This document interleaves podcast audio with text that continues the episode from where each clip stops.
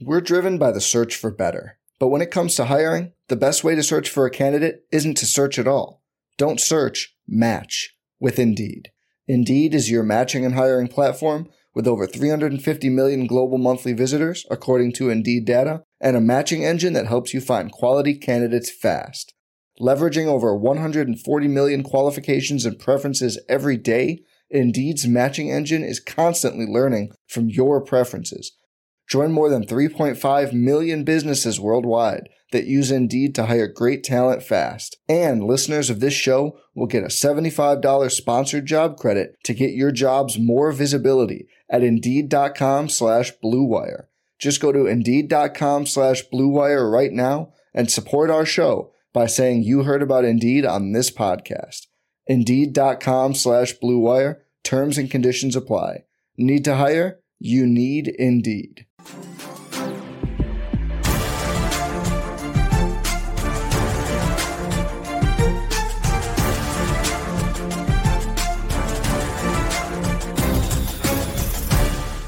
into the NFL Week 11 edition of the RotoWire Sports Gambling Podcast, sponsored by the only sportsbook worth sponsoring this podcast, BetMGM. John McKechnie. Uh, as always, make sure you're using our promo code BetRoto over at BetMGM. That's B E T R O T O, BetRoto. You can use that at betmgm.com. You can use that on the BetMGM app.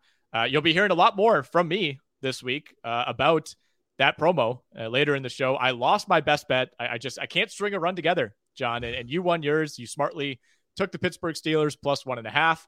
I was all in on the Cowboys last week, and that was just one bad bet in a series uh, of of bad bets. And I will say I. I had a rough week against the spread. I think I finished five and nine. That was my worst week of the year. I had my worst week of the year in my pick'em league as well. Uh, all five games, John, that that were decided by five points or less. I was on the wrong side of. I I, I was so distraught on Sunday night that I, I went in. I had to do the math. Three point one percent chance of being on the wrong side of all those games if you assume it's a 50-50. Oh man, that, that's a slippery slope. Don't don't do the math on that. just just chalk it up as Al that sucks, and yep. then just keep going. Because when when you see how infinitesimal the likelihood yep. of, of that is, uh, it, it doesn't help you feel a whole lot better. No, no, it sure does not. I know you had a, a pretty decent week ten though. Yeah, it, it turned out pretty good. Um, I, I think I was the mirror uh, opposite of you. I was nine and five ATS, just a little bit over 500 um, on the totals. Uh, definitely, you know, was sweating out that Sunday night game with, with the Chargers. I, I just still didn't feel like, even if I, I felt like the, the 49ers were going to win, I, I, just didn't like them covering the, that more than a touchdown. So I was happy to see that that came in. Uh, the Bucs one that that uh, we obviously went into a decent bit last week, and how little sense that made given those teams' track records to this point this season is like maybe that just makes not enough sense to where it makes complete sense to yeah. to just we, we got a couple it. of those games this week too. We'll get into that. Boy, howdy, do we? And then uh, the the best one. I, I, wish I had the the Stones to to go money line on it, but uh, Washington coming through with the emphatic cover to uh, they they covered the spread if they were the Eagles. I think, yeah. or at least pushed it. Like, it well, was... with that, yeah, with that interception on the lateral play, I think they did right. They, they ended up winning that game by eleven, I believe. Right. That's right. Yeah. So, yeah. Great call by you, man. That was that was excellent. I mean, like you know, I I think it it plays in nicely to this week that, that the Eagles were able to lose on, on prime time. It, it makes me, uh, you know, a little, little teaser here, but I feel very good about the Eagles at, at a bit of a discount this week. Yeah, I yeah, that was a really tough game because it felt like eight things in a row went wrong for the Eagles at the end of that right. game. Like I don't feel like they played badly. You know, there's there's been you know good teams that have gotten tripped up this year, and it's like you watch the Bills lose to the Jets, and, and the Jets are a respectable team, but it's still the Jets. And you're like, wow, man, Josh Allen killed them with those interceptions. And like, you know, the, the one interception that hurts through, I thought that was a perfect ball, you know, kind of a 50 50 play. You usually trust AJ Brown to bring that down. He doesn't. Uh, you know, they had Brown was banged up in that game. DeVonta Smith was in and out. Obviously, Goedert gets hurt on what should have been an obvious face mask. There's a fumble on that play. They hit the deep ball, another fumble. I, like so many things when it gets the Eagles. It, it was not your traditional like no show uh, type of loss by a team that that's riding the wave. So I'm with you. I, I think Philly's going to be fine. The only thing though is that Goedert injury. You know that changes things for that offense and I think they really missed your guy Jordan Davis on defense. Like they, that was the first time all year that that Philly defense didn't really dominate a game. Well, the the, the pencil pushers out there will will note that uh, that the, though the Eagles' run defense is definitely worse uh, without Jordan Davis in there, the pass defense is very marginally somewhat better. Ergo, Jordan Davis simply doesn't matter. That's what that's what the pencil pushers will tell you. That's not that's not what we're talking about. That's why we're they're the the football guys. pushers. Yeah, Right. It's absolutely So- ridiculous. Yeah, so- I don't even. I don't want to give them the airtime. No, we- we'll leave them be. Uh, Yeah. They they they can fight their wars on, on Twitter.com or what what's left Yep. of it. But um, no, the Jordan Davis thing is definitely big. Goedert was such a, a great, you know, like uh, street uh, seam stretcher for them. I thought that that, that Quez Watkins play w- was ridiculous because I think that that might have been the best ball I've ever seen Jalen Hurts throw. That was, was an perfect throw. absolute laser, like 40, 45 yards in the air. Um, but yeah, I mean, I, I think that there's also something to be said, and I think it, you can take it a couple ways for the Eagles. Like, I think it's good moving forward that they just kind of got their loss out of the way without like w- before like the pressure mounted too much, and they they like lose their first game like right before the end of the regular season, something like that. But I think it, it was also telling to me that their their turnover uh, differential going into into Monday night's game was so kind of off kilter, where they, they had what like three turnovers all season going into Monday night's game. Something it's like like, th- there's something that that has to regress to the mean in that one, and and they just hadn't faced all that much adversity just yet. I think part of that is is the schedule, but I think that they, they kind of know what they need to clean up, and, and they they kind of now have have that taste in their mouth where where they know what it actually feels like when things Yeah. do go wrong, and they, they can kind of adjust going forward. Yeah, it's a shame that the the undefeated narrative is out the window now because based on how their schedule was lining up, I, I think they would have had a chance to go for it. And you could tell Jalen Hurts looked a little disappointed when he was asked about it. You know, you, you know inside that locker room they're talking about the possibility. How could you not? But AJ Brown, on the contrary, came out and said, "Look, I I'm not glad we lost, but I'm glad that this is not hanging over us anymore, and we don't feel like we have to play perfect football every week." So on the whole, I'm with you. You know, we'll dive into that game. They get the uh, the invincible Indianapolis Colts, undefeated Jeff Saturday, uh, you know, at the Marvin Harrison Dome this week. We'll dig into that game in a little bit. Um, we should acknowledge we, we are recording this on Wednesday. We're doing it uh, a day earlier than we normally do. So we, we could talk a little bit uh, Thursday night football. Uh, we got Titans at Packers. And the reason we are recording earlier is I'm heading up to Green Bay tomorrow uh, to, to go watch that game. Very much looking forward to that. I've not been to a game this year. Um, and, you know, looking forward to actually talking Thursday night football. Normally we just talk like that game doesn't exist. Uh, and this is a, a really interesting one. And I think we could start off with it. Packers are three point favorites in this game. They they are of course at home. This to me feels like a a line that maybe admits that the odds makers kind of jumped the gun jumping off the Packers last week because Dallas at one point was what a five and a half point favorite in that game. I think it closed Mhm. a little bit lower, but is the implication that the Titans are what eight points worse than the Cowboys? I, I don't think that's the case. No, I, I don't either. It feels like, like a bit of an overcorrection. And I, I think, you know, over the course of this season, we, we've seen the Titans not get a ton of respect from the odds makers. And I think the numbers probably dictate that Tennessee might not be a great team, but they're a very good team. And they, they Mhm. play a style that um, I, I think travels really nicely, especially in a, in a spot like this. Like you're, you're going up north, uh, you're, you're you're playing a tough team that that j- just came off a, a nice win against the former coach, everything like that. But I just feel like the Titans and their their ability to run the ball um, is going to you know keep them w- within the the number for this one. And and I I wouldn't be surprised on, on a short week if uh, Tennessee ends up winning this one outright. Unfortunately, with, with you being uh, in attendance, that makes two of us th- this week that are that are going to be in the house for our respective teams. I'll, I'll be getting scooped from from BWI Airport outside of Balmer on uh, on Sunday morning and, and heading right to the big crab cake. I'm very Oh, excited yeah. for that. The Ravens sending the jet out for you. Yes, uh, you know it's a it's a it's a big to do, and I, I I'm saying this, and I realize that I have like a Panthers colored undershirt on. I don't know if that's if that's bad juju or not, um, but but I digress. Uh, regardless, what are your thoughts going into into this Packers game? So first, I should specify that as of right now, I do not have a ticket to this game. I, I'm considering doing a last second purchase. Prices are way down in general for the Packers this year. They're like a third of what they normally are, and Thursday night games you know, are inherently cheaper as well.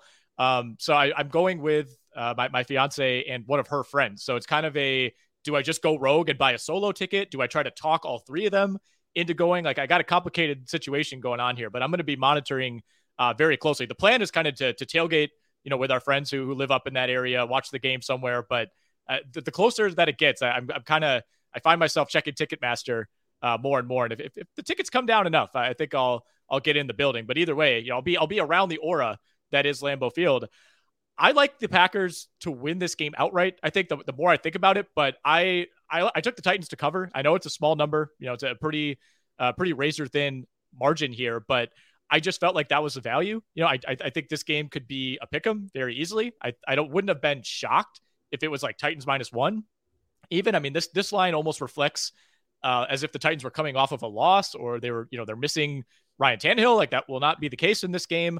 Um, I guess my question to you is: Did did the Packers finally solve anything against Dallas? Because I, I, think they did play really well. It didn't seem like a you know a fluky type of game to me necessarily, but we also have a much larger sample this season of the Packers not playing like that. No, exactly. So I. I don't think so ne- necessarily. Um, you know, and and I'm someone who who was jilted after you know making the Packers my best bet coming off their 10 point loss against the Bills a few weeks back, where I thought that you know despite the outcome, I thought that they did start to to figure some things out. But then you know the Detroit game happens, all the injuries within that Detroit game. Um, you know, I think that that was just a, pretty big failing in a big spot for for the Cowboys to to drop that game and to blow the lead uh, that they did. So obviously you got to look out for for Aaron Rodgers. He he definitely still has it to to a certain extent. I don't know if he's still like at his MVP level or can tap back into it down the stretch here. Um, but you know, the big thing about the Packers all year has been like just the sheer lack of pass catching weapons. And if mm-hmm. Christian Watson is starting to become something, then then that's uh, you know something that that makes the Packers a lot more lively and dangerous in the NFC playoff picture.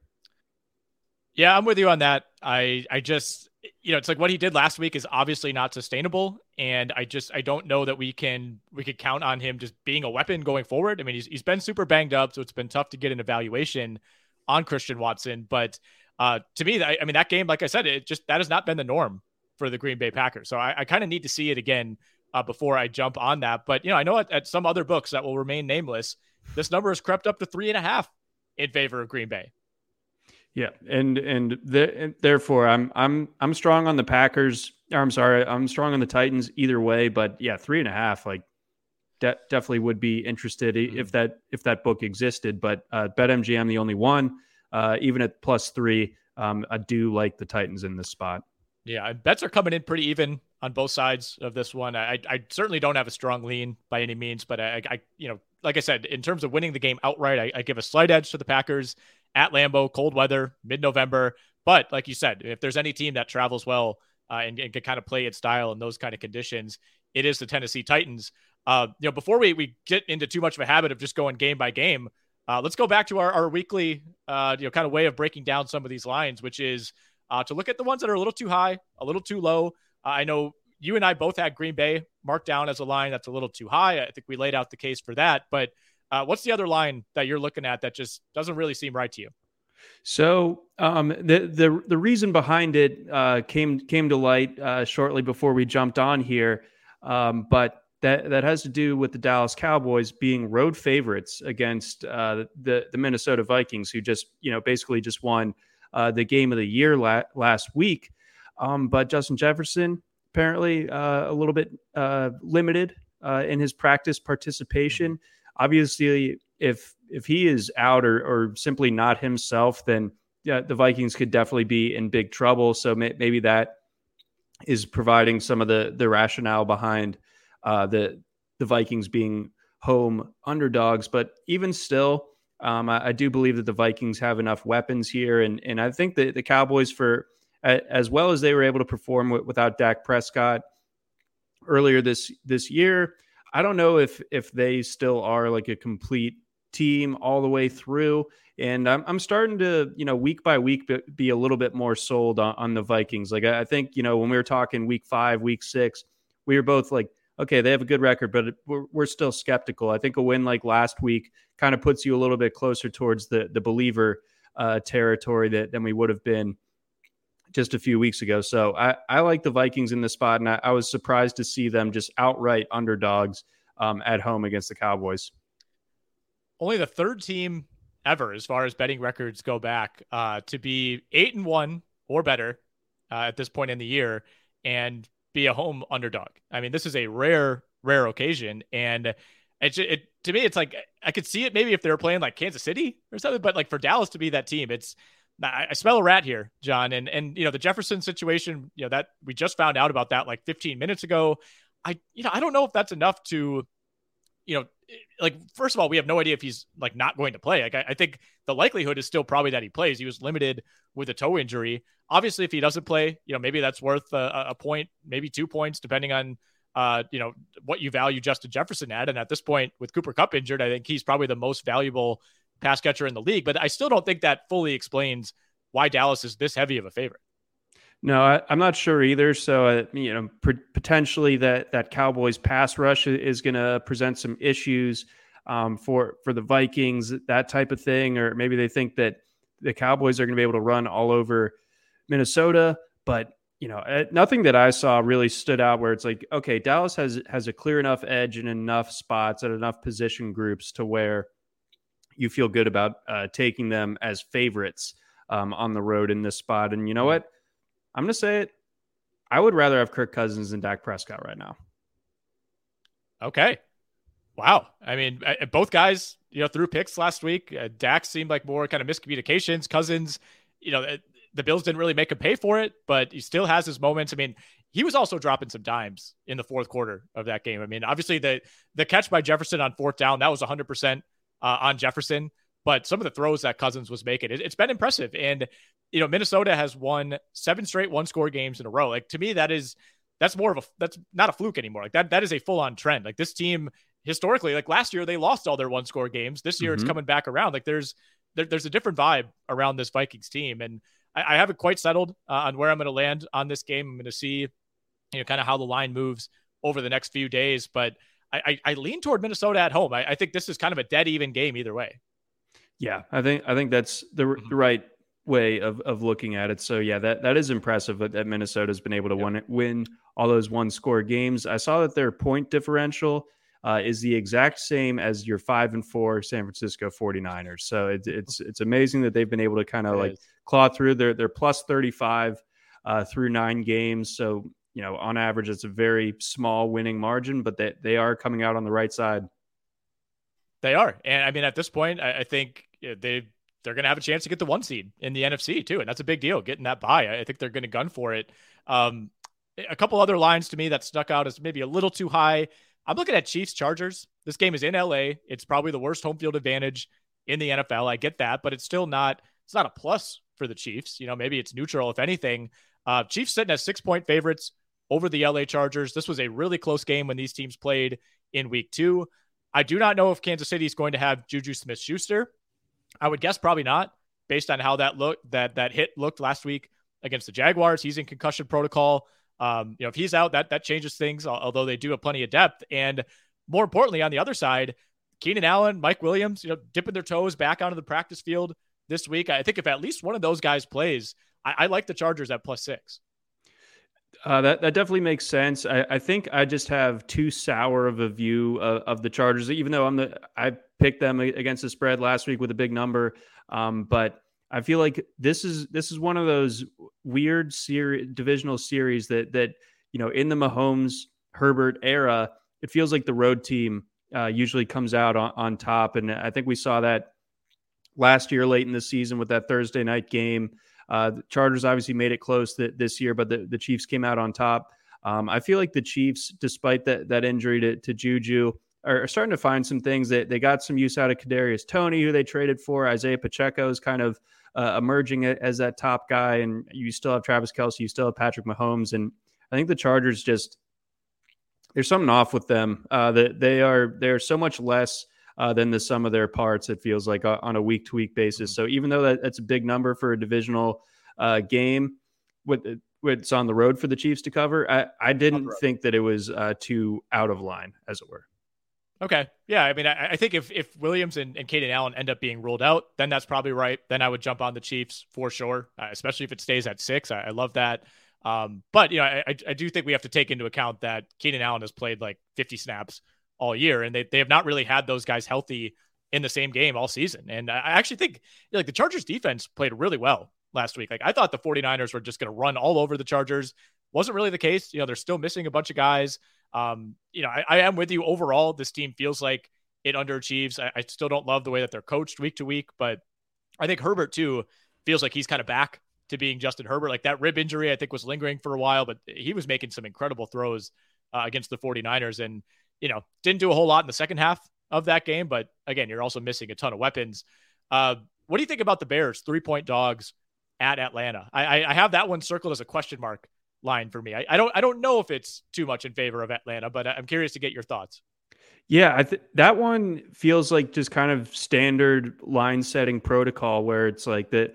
This is not a particularly great home team going up against a, a bad team that that has to travel, mm-hmm. I, and and you know you bake you bake in the home field advantage, and that's kind of where you land with with that number. So it it felt pretty much right to me. Um, but I, I, definitely am on the Bears in, in, this spot. As weird as that sounds, the Falcons were kind of our golden boys uh, up through the first six weeks of the season, and a nice little six and zero oh against the spread, zero oh and four against the number since then. So uh, they they have definitely uh, come back to earth, and, and you know I, I just feel like this Bears offense is clicking in such an impressive way right now that um, I think that's going to cause some problems for the Falcons. I think this is going to be the game. I, I know everyone's talked about Justin Herbert's running ability specifically.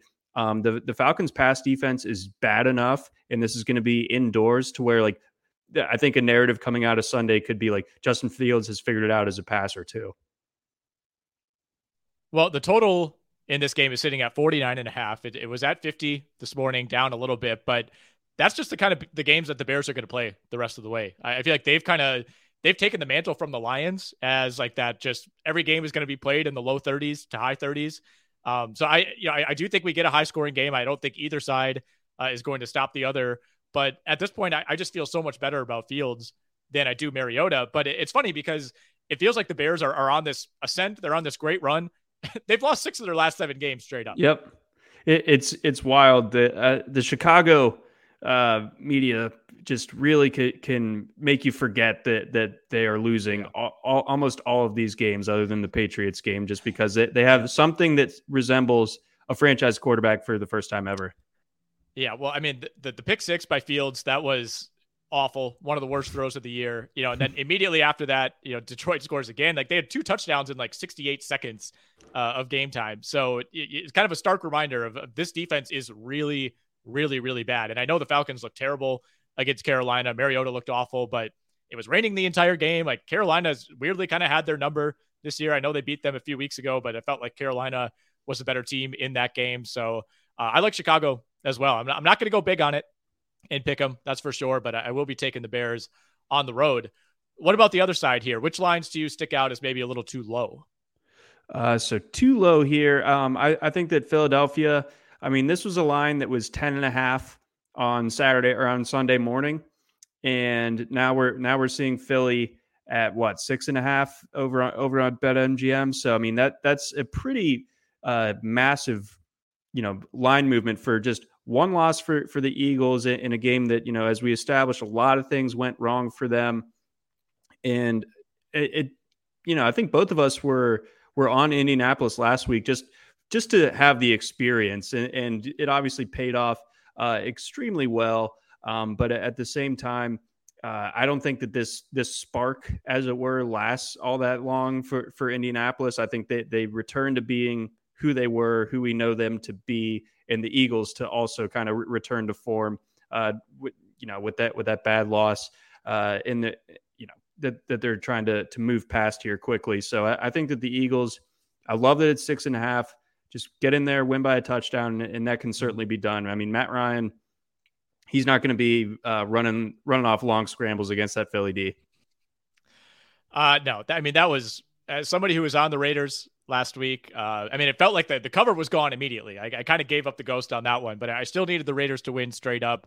And that that 39 yard run by Matt Ryan, that was uh, that, that was a dagger. And I, you know, I, I in some ways, I, I do kind of think it was a genius move by the Colts to go back to Matt Ryan. I know that's maybe not what Jim Irsay wanted. I know there, there's some like contractual stuff in there where if he gets hurt, they're on the they're on the hook for a bunch of money. So I think that's at play. But to me, that gave the Colts such a higher floor in Jeff Saturday's first game um, that I, I do think that was the right move. And you know, you got to stick with him after that. We also need to be wary of the the post Raiders bump that some teams are getting. Like the Raiders are terrible. We know that now. We we maybe didn't know that for sure two or three weeks ago, but we for sure know that the Raiders are terrible. Their season is over.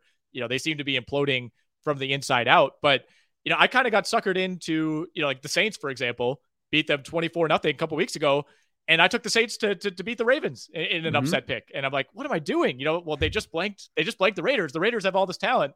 No, they don't. They're not good. You know, the Jags go in and beat the Raiders, uh, and then they come out and, and they're the only team last week that's lost a game all year with a turnover differential of plus three or better. And really, it was closer to plus four because they got that onside kick to begin the game. So, yeah, I, I think you're right. Overall, your point stands on Indy. Uh, I, I think people might might might be kind of prone to jumping on Indy, feeling like they do have some sort of spark with Jeff Saturday. But I think more than anything, what we need to remember is they beat the Raiders, and that doesn't really matter. No, that extremely, extremely well said. Yeah, you can't take anything. You know that the Raiders are just that that bad, that much in disarray, and then. The other line that, that kind of stood out to me is is a bit low, and I, I get it because it's a divisional game. But the, the, last time that we saw these guys, the the Bengals were just absolutely taking it to uh, the Carolina Panthers, and I, I, think that they they still have some flaws, and and we we can't forget Week One uh, where you know Joe Burrow was put on his back time and time again, seven times, seven sacks, unbelievable. Yeah, five that, turnovers. that was jarring, but I, I feel like this this is just a spot where the Steelers uh, that they are well coached enough and talented enough in the right spots to where like they, they aren't going to be you know picking in the top five but they're still not a good team. So coming off the bye i think the bengals know what they need to do. That they, they've gone back and, and looked at how week one unfolded. And you know really if you just limit your turnovers limit those disaster plays i, I think it, it, ends up being a, a relatively uh, comfortable victory for, for the bengals. So I, I, I think the bengals should be you know, closer to four and a half, or I'm sorry, a five and a half. Okay, interesting. I, I actually kind of like the Steelers to hang around in this game. I don't think they they find a way to win, but you know the reinforcements are there on defense. Kazee back. You know, T.J. Watt was back last week. That certainly helped against the Saints. Uh, they could get Minkah Fitzpatrick back this week as well if he plays. I I, I kind of like the Steelers to cover that game at home, and I, I think you are right. Like they're they're not going to sack Burrow seven times again. You know, you, you can't just expect that that to happen. And I, I think you also have to remember that the Bengals probably should have won that game despite everything going wrong. Burrow had four picks, five turnovers, and they still had like three chances to win that game at the end. That's yeah. I've, i almost forgot how crazy the ending of that of that game was. Yeah, yeah. wasn't it? It was like the missed kickoff, basically. Like it, you know, uh, with Boswell and, and, and Boswell, McPherson yeah. just going after exactly. it. Well, the other thing too with, with the Steelers that that pushes me away from from taking them as as like a you know a zag upset pick is Boswell's not playing in this game, and I think it's Matthew Wright uh, is the kicker. He missed two easy ones last week. Like that's probably just how it's going to be. Uh, nothing is a guarantee when you have a kicker like that. Uh, as long as Boswell is that Florida IR. Atlantic? Do I have that right? So, uh, my, man, my, I, my I college football degeneracy. uh, let's see. I, I, will. We'll get our fact checkers working on that one. UCF. UCF. Okay, UCF, I, I was close. directional Florida school. Yep, yep. I, that's a good breakdown of this game. Like I, I feel like we're we're in opposition on more of these games than we normally are. You're, you're little, kind of scared me a little bit here. Yeah. um, the other game that I have highlighted, and this is another question mark for me, much like Atlanta, Chicago, um, the New York Giants, the two loss New York Giants, who have done nothing but win close games, bleed teams out. I mean, they're they're a mirror image of the the Tennessee Titans in a lot of ways. I, I kind of think of those teams very similarly. Uh, they get the Lions at home this week. Three point favorites are the New York Giants. Should that line be higher? Yeah, that, that one that one is agonizing to me because the, the Lions have done me the disservice of of getting off the mat right when I was right when I jumped off, right when yep. I was like, okay, actually they are terrible. And nope, two wins in a row. Um, but you know, that this one going on the road, I, I could certainly see that uh, the a strong case for this one being being higher, and it's not like uh, the Texans beat them up too too much last week, so they should be coming into this one feeling pretty good. And and you know the Lions, their defense is still uh, not fixed. You, obviously, like Saquon was able to have the huge day against the Texans team that I saw is on pace to give up three thousand rushing yards. Um, but the Lions do it. I'm hoping so. Um, but the Lions, they are 31st uh, in in um, mm-hmm. in rushing yards allowed per game. So I think that we we can kind of follow a similar game script here, and and you know the Giants are going to run into trouble whenever they they uh, play against teams that that can build a lead against them early, but. I don't think that the Lions are, are necessarily that squad. And I think that, you know, what the Giants do well uh, is going to work well this time around against Detroit. So, so I, I could definitely see that one being, you know, closer to four, four and a half before I'd have to start thinking about the Lions. Yeah, that's kind of where I guessed it would come in. Like four and a half to me seemed about right. I, I think the Lions, yeah, you deserve credit for winning two division games back and back to back, but you know the Packers just completely imploded two weeks ago. You know, you had Rodgers throwing red zone interceptions. That never happens. I mean, everything went wrong for Green Bay in that game. And then last week is the Chicago defense. So I, I just I don't know if I'm quite ready to buy back in on the Lions. Although I mean the big play potential seems to be back. Like that they ripped off a bunch of big plays again against Chicago. So you do have to take into account you know the level of difficulty uh, going from that Bears defense to this Giants defense. But um, I, I you know the odds makers are respecting the Lions here because not only are they only three point dogs on the road, but that total sitting at 45 and this is a Giants team that has scored more than 24 points one time this year, and that was a 27 point game. Uh, so you know the the implied score here is like 24, 21. I guess I could see that. I I just you know, I, I, still have my questions about this Lions offense. Yeah, I, as do I. Um, I, I, think that the the Giants do play a pretty solid brand of defense. I know that they're out with or without McKinney. I, I think for a little bit, but uh, beyond that, I think that they, they still have a, a strong enough defense and I, I, think they're strong enough in the secondary, which is important because the Lions don't really have a run game to, to speak of at, this point. And you also get Jared Goff in some conditions. I, I know I was banging on that last week, but I'm going to go back to that well. Um, so I, I think that he struggles in this spot. All right, it's time. I lost my best bet. Uh, it was, uh, to be honest, that was probably the one that I felt the best about. It was like my best best bet last week. I maybe I have to do the read twice. We'll just run it back. Uh, you won yours. So you're off the schneid. You had it last week. Uh, but the read kicks back to me. So um, if you need to go take care of anything, uh, go do that now and come back in 10 minutes.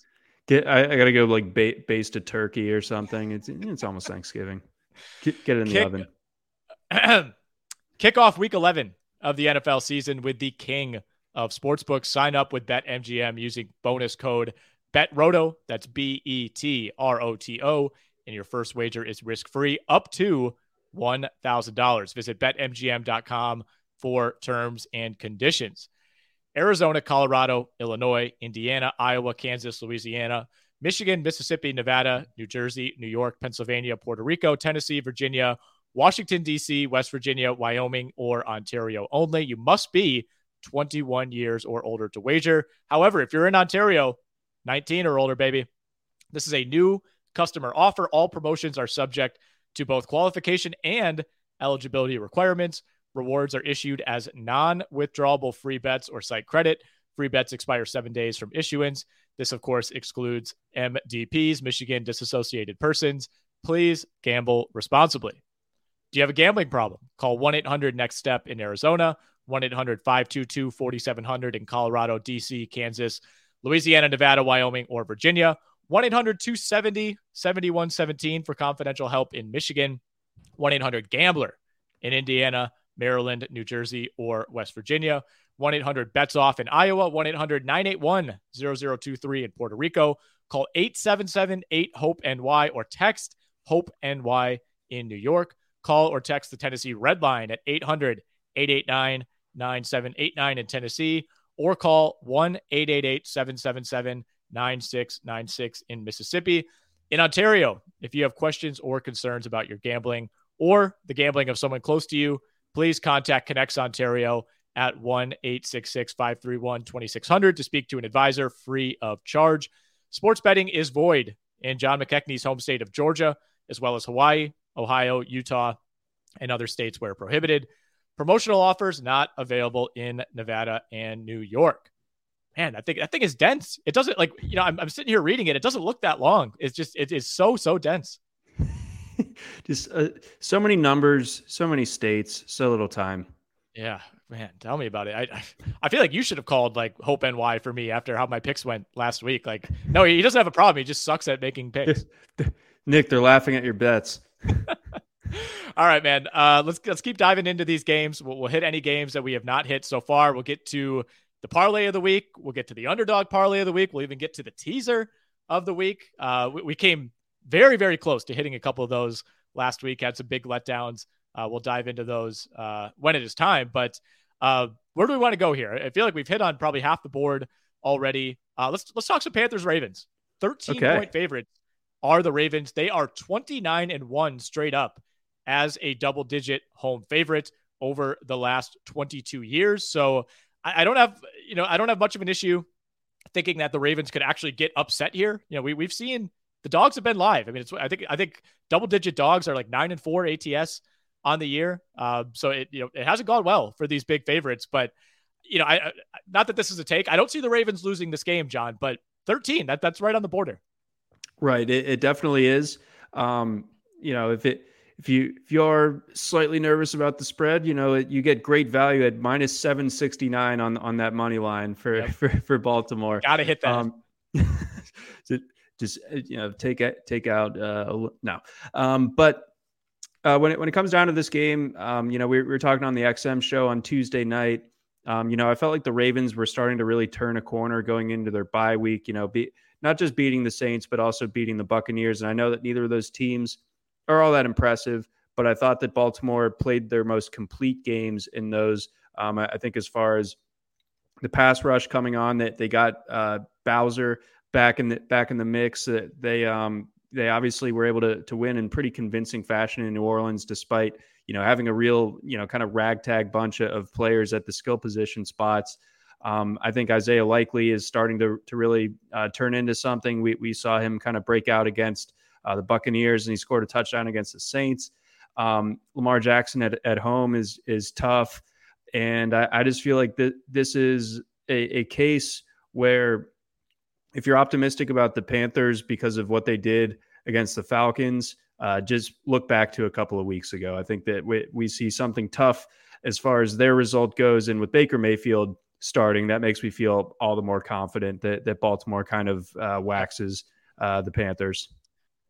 Yeah, I thought you weren't going to bring it up, but but you did. That's the big thing for me is if this was PJ Walker, you know, I it's not like you love PJ Walker, but I, I, I if if you're a Ravens fan, which you are, I assume you would rather see Baker Mayfield under center for this team. Yes, I, I you know I'm in some some Ravens chats where people have talked themselves into being worried about Baker Mayfield.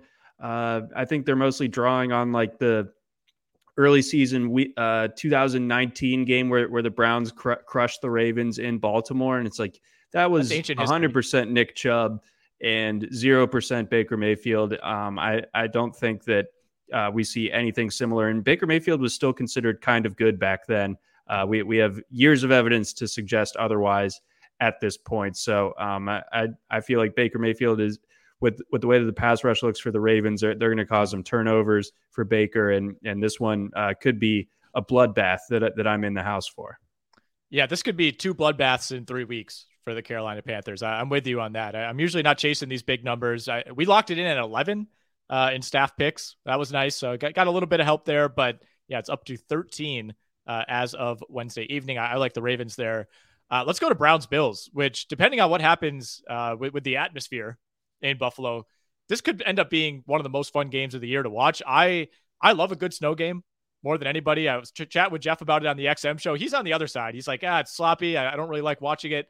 Could not disagree more. Like the more snow, the better. Yes, I mean, you know, just reminds me of the the great LeSean McCoy snow exactly. games and like that that kind of stuff. I love it. Um, it's not maybe not my favorite thing to to sit through if I if I'm a fan, but I mean, it's, I mean, that's just such a, a, wild amount of snow to be happening during an NFL game. Like, I, I just, the, the, unknown is just so fascinating to me. And I know that the, the, the lines have moved around a little bit since Tuesday, even, even with like, you know, it, even stronger confirmation that the weather is going to be uh, basically out of hand on Sunday to the point where the, I've seen some like, is there a petition to, to potentially move the game or something like that? I, uh, I saw McDermott was asked about that today, and he said we've been in contact with the league, and there's been no talk of it. Okay, good. That's what I like to hear. And also, Buffalo would look soft if if they were the ones that they're yeah. they're trying to move this one around. Um, but yeah, I mean, it was it was Bills like uh, minus eight uh, on Tuesday. Now or or no, I guess it was it was still eight. So that that hasn't moved too much, but the the yeah. total has moved Total's down uh, down a couple of points. Uh, so I I don't know. I, I'm I'm willing to kind of take the risk that uh, there's more points than you'd normally expect in this setting, just because the defense is going to be so on its heels, uh, and that that's also you know very important when you have a team like the Browns coming to town that, that can run the ball so well. So with that in mind, do you if you had to pick one thing, either the total or the spread in this game, which one would you choose? Well, we should note that the total is way down. The total is down by six and a half from where it was this time on Monday. So in the last 48 hours, it's gone from 47 and a half down to 41. Um, I, obviously, 47 and a half was a bit too high, I think, regardless. But, you know, I, the one thing is, I think both of these teams have a case to be made that they are well equipped to handle a game like this. And we should note, I mean, a, a lot of the snow forecast, you know, like the 30 plus inches of snow, it's kind of based on like the lake effect kicking in. And, it, you know, it's not like there is a snowstorm coming toward Buffalo, but you still need a, there's a lot of moving pieces in order to get that much snow. So it's not like this is a guarantee by any means. We might not know until Friday or Saturday. But I, you know, the Browns, I think, are near the top of the list of teams uh, that you know, with someone like Nick Chubb and Kareem Hunt, like they're they're more than comfortable trudging through the snow. But I also think Buffalo is as well. And like, you know, as as bad as Josh Allen has been these last few weeks, like he might be the number one quarterback that you would want in those type of conditions. Would not say the same thing about Brissett. No, gosh, no. So I, I think like the the run pass split for Cleveland might be like 80 20 or something like yeah, that. They are only going to throw like it on third and long. Pass attempts. it's yeah, that that's going to be an exciting that that prop actually sounds pretty electric. Yeah. so I I took the Browns in staff picks, um, and to me it, it's it's just be, I'm kind of accounting for the weather here, much like you know last week I you know, I kind of sided with the Vikings at this time of the week because you're like you know the, we had no idea if Josh Allen was going to play. We're, we're forced to make a pick, uh, you know, for the purpose of of this content, and I'm like I don't know, there's too much unknown. So for me, you know, if, if it does end up being that snowy, I don't think we get like a, a two score win for either team. Like to me, that that like narrows the gap. You know, I think you get a low scoring game, and I, I still would side with the Bills to win straight up. But if this line hangs at eight, eight and a half, I, I like the Browns to cover that because I, I just think that the snow is kind of the ultimate standardizer. Yeah, no, I think that that's a totally reasonable way of looking at it. I I went a little bit rogue. I might might be feeling myself a little bit too much with some of these picks, but I, I went I went Buffalo uh, despite that. But okay. I, I, think that you have very good logic behind that one. Yep. This one was split in staff picks, by the way. Three on the Browns, two on the Bills. So I, I don't think there's really much of a consensus here. I mean, it, it does it does feel like at some point the Bills are, are going to be due for just like a massive bounce back, and you know we we kind of keep rolling that over, and like the more that that happens, I feel like it's going to be an even bigger bounce back. Like they they're still when when they're at their best to me, they're still the most dangerous team in the league. I, I don't know what it's going to take for me to jump off that. The decision making for Josh Allen has been puzzling to say the least. But again, if we're if we're playing this game in the snow, I think you kind of throw a lot of those concerns out. Uh, Commanders Texans. Commanders are running hot. You know, there were some rumors that maybe Carson Wentz comes back and reclaims that job. On the one hand, I, I don't know that he's quite ready. He started taking some reps, but it sounds like he's not quite there. And on the other hand, like after beating Philly the way that they did, like there's no way that you could bench Taylor Heinicke.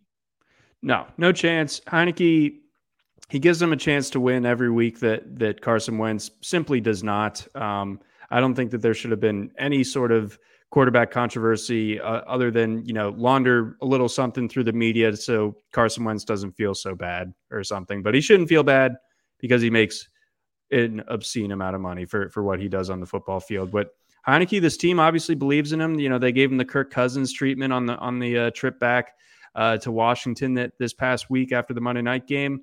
Uh, I love the way that Heinicke's playing. I, have been a supporter of his uh, for a while. I, I, I didn't think it would have been a bad idea for for him to play all of last season. I thought that the Carson Wentz signing in and of itself was unnecessary. Maybe maybe you don't uh, like let Heinicke come into this season without like a draft pick to push him, which they they mm-hmm. obviously went with uh, with Sam Howell, but he's he's an absolute like gamer. much of a push from Howell.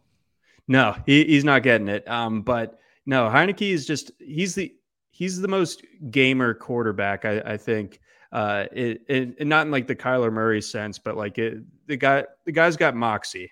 Uh, maybe the most moxie uh, of any quarterback in the in the league right now. So um, I feel like they go into into Houston and take care of business. Again, that my my kind of credo on on Houston is uh, if it gets to a touchdown or more, bet them. But you know something that shows even a modicum of respect, like like three points.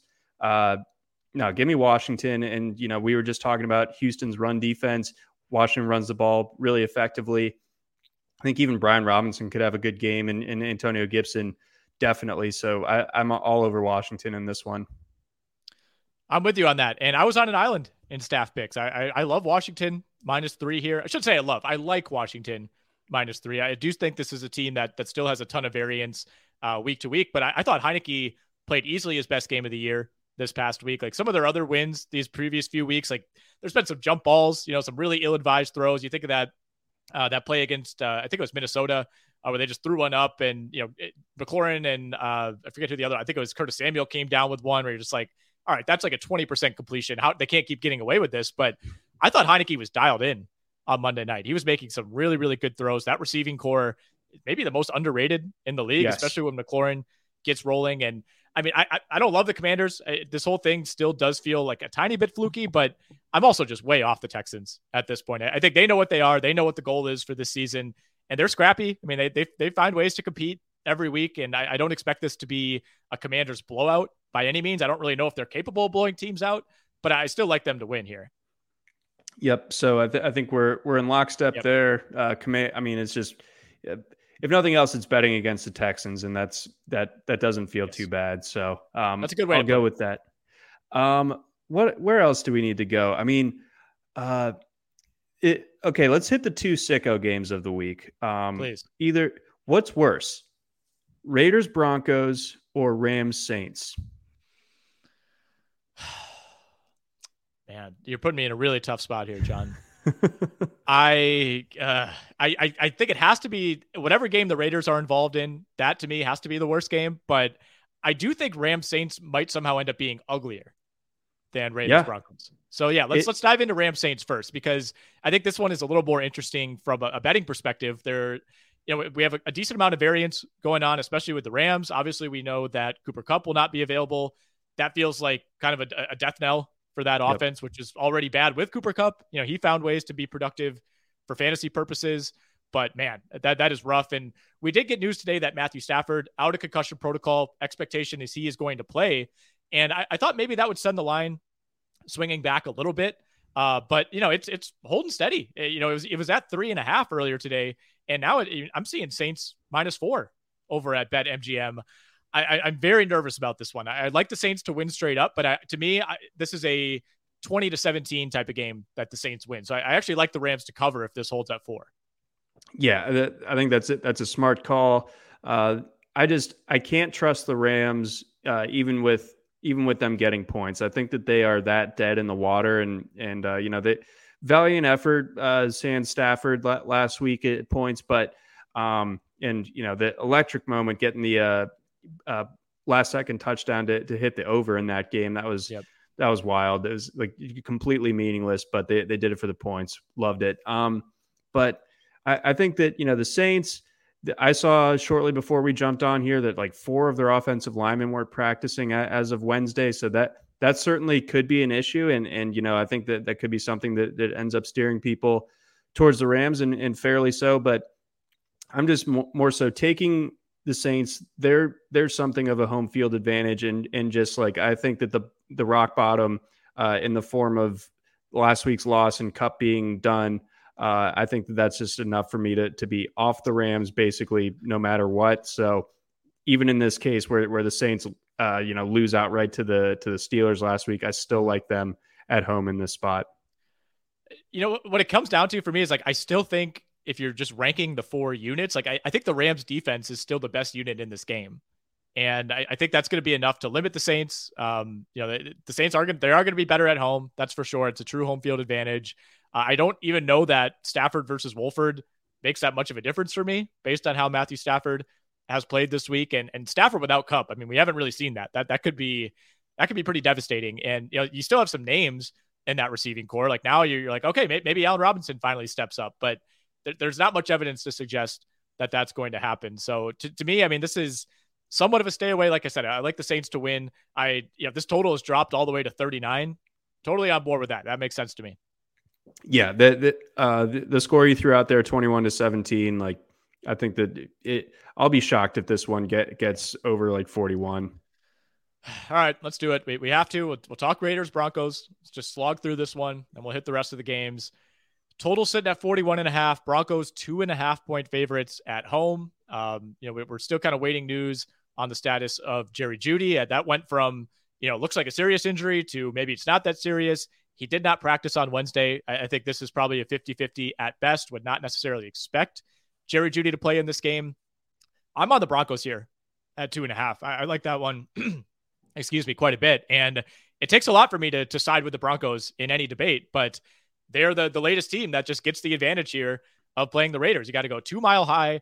Uh, like we said, I mean, the Raiders, judging by some of those post game comments from Derek Carr, it sounds like there's been some things going beyond, you know, behind the scenes with this team for a while. Um, I, I just don't really have a lot of faith. Like the Raiders seem like a team that knows that its season is over, and the Broncos maybe don't, even though their season is definitely over they're still fighting on a level that I just haven't really seen from the Raiders.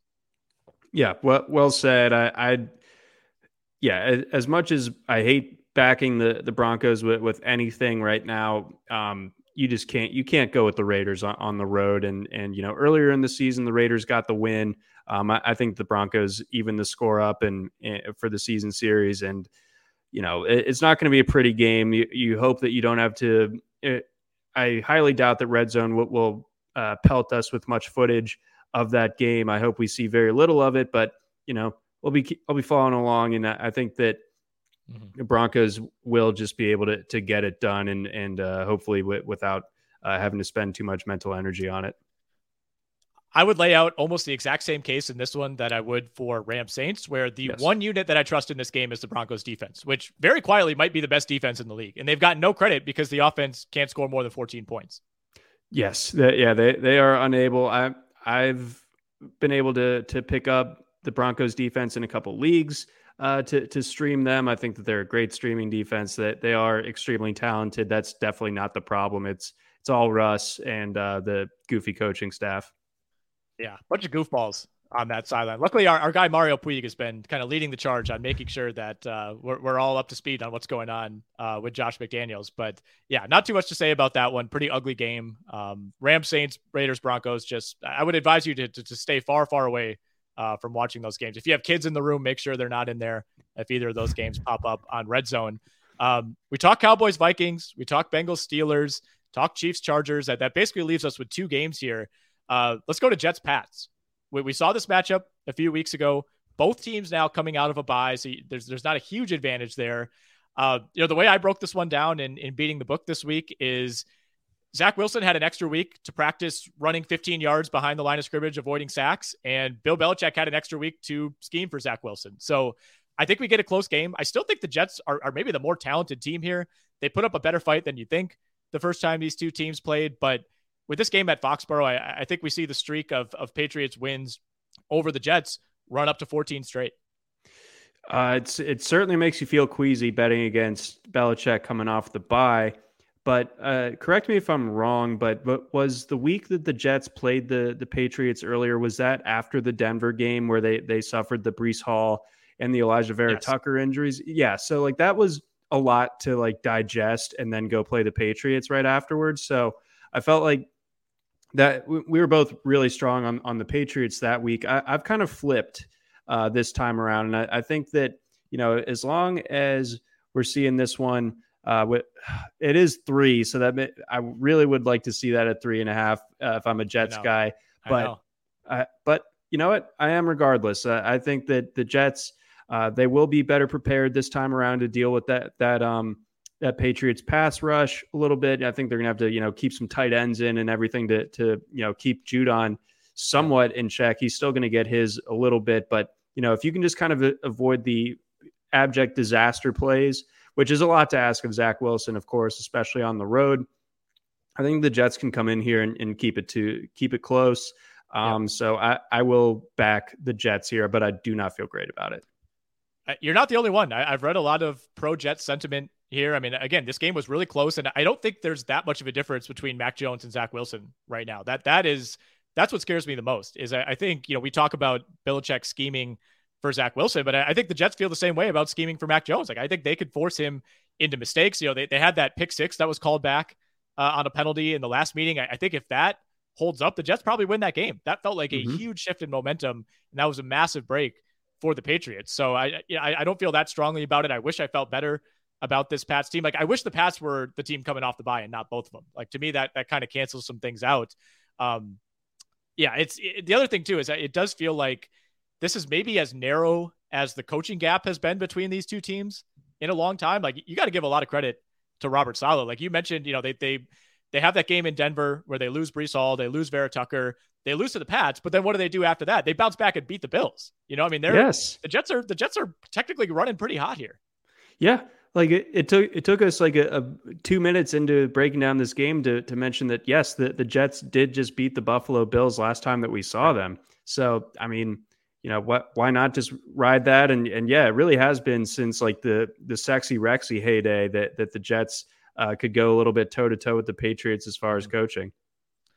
Yeah, and on Judon, by the way, the red sleeves. There's something in those sleeves. Like I, I, I they need to do like the uh, MLB like check the pitcher thing, like between plays. Like somebody should go out and like see what's going on under those red sleeves.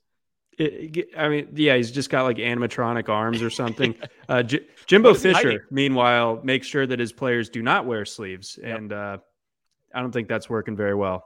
Yeah, I, I admire the commitment by Judon to, to go in with the off color sleeve. Like you don't see it very often. Like Jaire Alexander goes with the yellow sleeves for the Packers. Like I didn't even know that was allowed uh, until Judon whipped it out last no, week. No, that, that's like some stuff that you and I would do on Madden 2004.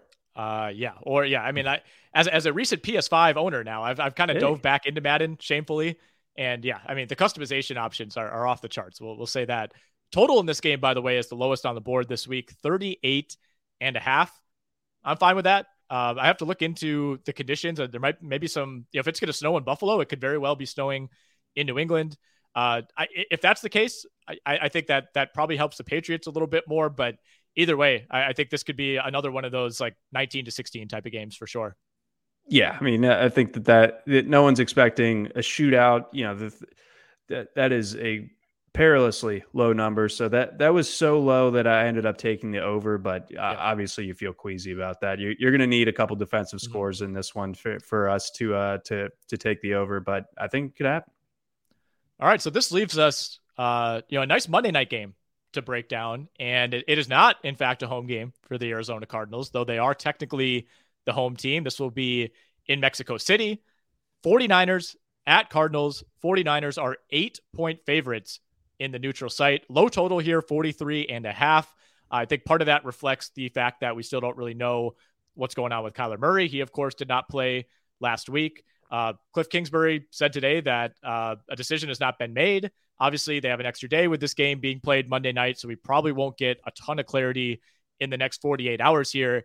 I, I like San Francisco in this game. I, I, think the eight, you know, it's a big number, of course, but again, it is a neutral site. So to me, that makes sense.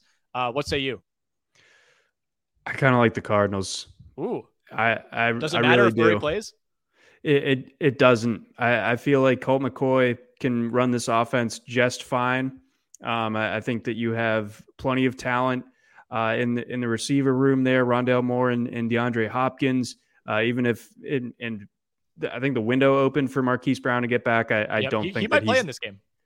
Uh, he's the jilted Ravens fan talking about. It. He's not the guy that comes back on the early end of, of his injury window. But um, regardless, you know, I, I feel feel all right about this Cardinals team, and and you know, as good as I as, as I think the 49ers are, I don't know. There's just something I, I can't really put my finger on it, but I, I do feel like regardless of whether Kyler plays, uh, we could have an upset on our hands in, in this one. So looking forward to it. And uh, one one key now that uh, you know, we're, we're, talking about this game being played in Mexico City. Crazy altitude. Kicking yep. game is going to be a lot of fun on on Monday night. So, whomstever's kicker is better could really be the deciding factor in this one. That is a good point. Uh, I just Googled Mexico City altitude over 7,000 feet. So yeah, we're, I mean, we're talking, they're we're talking like on Denver, Denver. and a half. Yeah, right. Mhm. That's a good point. It's a good point. I will say I was on an I was on an island in this game in staff picks. Everybody else is on the cards. You know, if if I, I just I don't I don't really get it, man. Like what uh, it more about you think the Cardinals have this juice in them or you just don't trust the 49ers? Um, I think with, with this particular spread, I just again like I don't trust the Niners to blow teams out.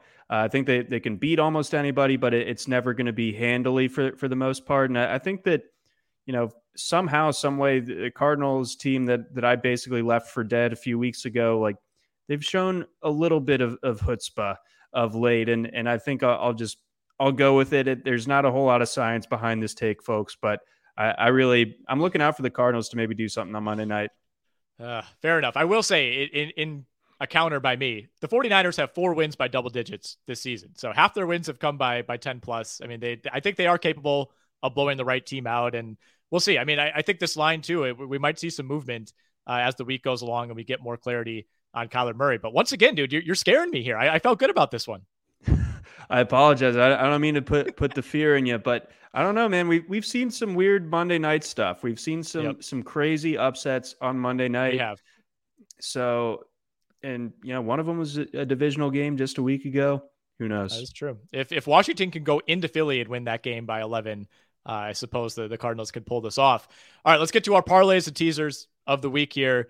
Uh, my parlay last week, I, the Cowboys let us down there. We hit with the Chiefs, we hit with the Niners. All the Cowboys had to do was win that game. We were just looking at money lines, could not get it done in overtime. So a, a crushing defeat there. But I know you came up with a couple parlays for this week as well. So I'll let you lead it off. Yes. So th- this one is a uh, money line uh, parlay, four legs uh, on this guy. So half an octopus. Um, we got Eagles money line, Ravens money line, Broncos money line. So feel, feels a little queasy, but uh, you know we're we're, we're sticking to it. Um, I, I think our, our discussion makes me feel a little bit better about it. And then the Vikings money line, so that that would pay out at plus four eleven odds. Ooh, plus 411. I like that. So, you know, I've always asked you, where where does this fail? Um, you know, like you said, always a little queasy throwing the Broncos in there, but you know, as as we discussed, I think we like them. Ravens money line, love that one. Uh, again, 29 and 1 as a double digit favorite straight up in the last 25 years. Uh, the Eagles like that one. You know, I mean, on the road, the, the spread maybe could get a little iffy, but I like them to win outright. The Vikings to me is where this one potentially goes belly up. Sure. No, ab- absolutely. I'm I'm definitely the most nervous about them. They're the only, you know, pseudo underdog uh, on this particular card, but um, you know, I just I like it. It's not inconceivable that that all four of those teams win in a vacuum, so why not in a parlay? I love it. Uh, I, I only got a three legger here, so like a, a half insect, I guess we'll call it. Um, I'm, I'm throwing the Broncos in as well, so we're in agreement there. We're just talking money lines, uh, and I'm gonna I'm gonna add the Saints and I'm gonna add the Giants for plus three eleven. Investigate 311. You're in your thorax era with the with the half insect. We love it. Uh, what, what, what's the the biggest liability there other than the Broncos? Who, who do you feel worse about, the Saints or the Giants? Um, pr- probably the Saints. E- even as strong as I am in in fading uh, the Rams, I, I feel like you know there there is the chance that that the Saints just kind of come out with with a nothing burger. Um, but but Giants, I, I do feel pretty good about, and Broncos, I feel pretty good about. So so the Saints are are the proverbial liability, but that looks like a winner to me. I, I don't see how it could possibly lose. You know, I mean, we've, we've been in agreement. Like all of our parlays that we've thrown out, like can't possibly lose. Well, they haven't. They, they haven't come through uh, quite yet. But I think this is our week. Uh, give me your underdog parlay of the week, John. Okay, so this this one is uh, kind of insane, and it, it mostly gets insane because of the last part of it. But Sure. Um, I like the Bears. These are all money lines as well. I mean that you know we're we're not putting more than a, a couple shekels in into this particular wager, but the the payout could be pretty nice. Like the Bears money line, like the Titans money line. So it, we'll know as of Thursday night uh, whether this one is Dangerous. still alive, and then finishing out the weekend, cards money line. That play that pays out plus 2043. So you get the bookend standalone national TV games uh, to to strap yourself into the torture chamber and then and then a, a nice little reprieve with the Bears on, on Sunday afternoon. I, I don't love throwing the Thursday game in there. I mean, if you win it, it's huge. You know, you get that knocked out. You already got a, you're a third of the way there going into Sunday. But if you lose it, it's dead right away. Nonetheless, I love it. I love it. I, I love putting the Bears in there. You know where I stand on the Cardinals. We're in disagreement on that game. I could see the Cardinals covering. I just I, I can't see the Cardinals winning that game uh, at a neutral site. So to me, that that's the biggest liability. But hey, I admire it. If you can get over plus two thousand, that's sitting at plus uh 2043. So what? Bet 100 to win $2,143. Absolutely, fire it up. Um, I'm going Vikings. I'm going Bears, and I'm going Jets. You know, I, I I said I like New England to win this game, but look, if, if you're talking underdogs, you got to take some chances here. That gets you to a little bit over plus 1100. Um, you know, getting the Bears as a dog, I think we were in agreement on that one. Vikings, Cowboys, I think we both feel like that's close to a 50 50. Vikings being the underdog, they qualify here. Uh, for me, the, the Jets is the one that I'm most worried about. Yeah, the, the Jets are definitely concerning. You know, both of us are, are pretty torn as far as, uh, you know, how that game plays out on, on Sunday. And like, there, there's some very specific things that the Jets need to do or not do uh, in order for them to come away with the victory. But, uh, you know, on, on its surface, we're, we're both Vikings and Bears guys th- this week. And, and you know what? You got to sweeten the pot somehow with, with, with these underdog parlays. And, yep. and the Jets, I think, is a nice way of doing it. All right. So I'm going to throw out my teaser. We're going with a six and a half pointer this week. Uh, last week's seven point teaser, the Eagles let us down of all teams. Uh, we had the 49ers tease down to even. They, of course, beat the Chargers. We had the Chiefs tease down to minus two and a half. They beat the Jags by 10. No problems there.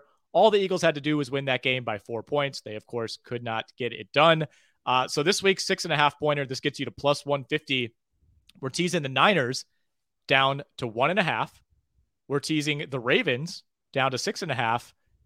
And we're we're involving the Buffalo Bills here, John, also down to one and a half. So Bills got to win by two, Ravens got to win by a touchdown, 49ers got to win by two. I mean, it strong, strong looks, uh, but again, you you know where I am on, on the cards this week, so I, I think that the that the Niners could be what uh, what what undoes you, but I I think the Ravens even tease down to six and a half, still like them, and I think the Bills, you know, you're you're basically betting on them to win outright at that point against the Browns. I still think that they're able to do that, so so the the Niners are your liability there, but I think you're going to be going into Monday night feeling good. I think so too. I, I certainly hope so. Uh, if, if, it's alive going into Monday, uh, I'll just be happy with that at this point. Uh, if you want to throw in some parlays, throw in some teasers of your own, go over to betmgm.com, betmgm app, and make sure you're using our promo code BETROTO, B E T R O T O. Make that first bet risk free. Uh, all right, let's get to our locks, John. Who are you locking up this week? Give me the Eagles. A little bounce back, getting them getting them on sale at, at just minus six and a half again after being minus ten and a half as of Sunday morning. Um, I just don't think that Indianapolis has it. They got their one game with, with, great story, Jeff Saturday, everything like that. But I think that had everything to do with, with the Raiders. I think the Eagles just kind of reestablished themselves this week, and, and Indianapolis also reestablishes themselves. All right, I love it. I uh, am I allowed to just like lock up the Ravens money line? Could you just give me that? Can you throw me a bone this week? I don't want to do that read on Thanksgiving week.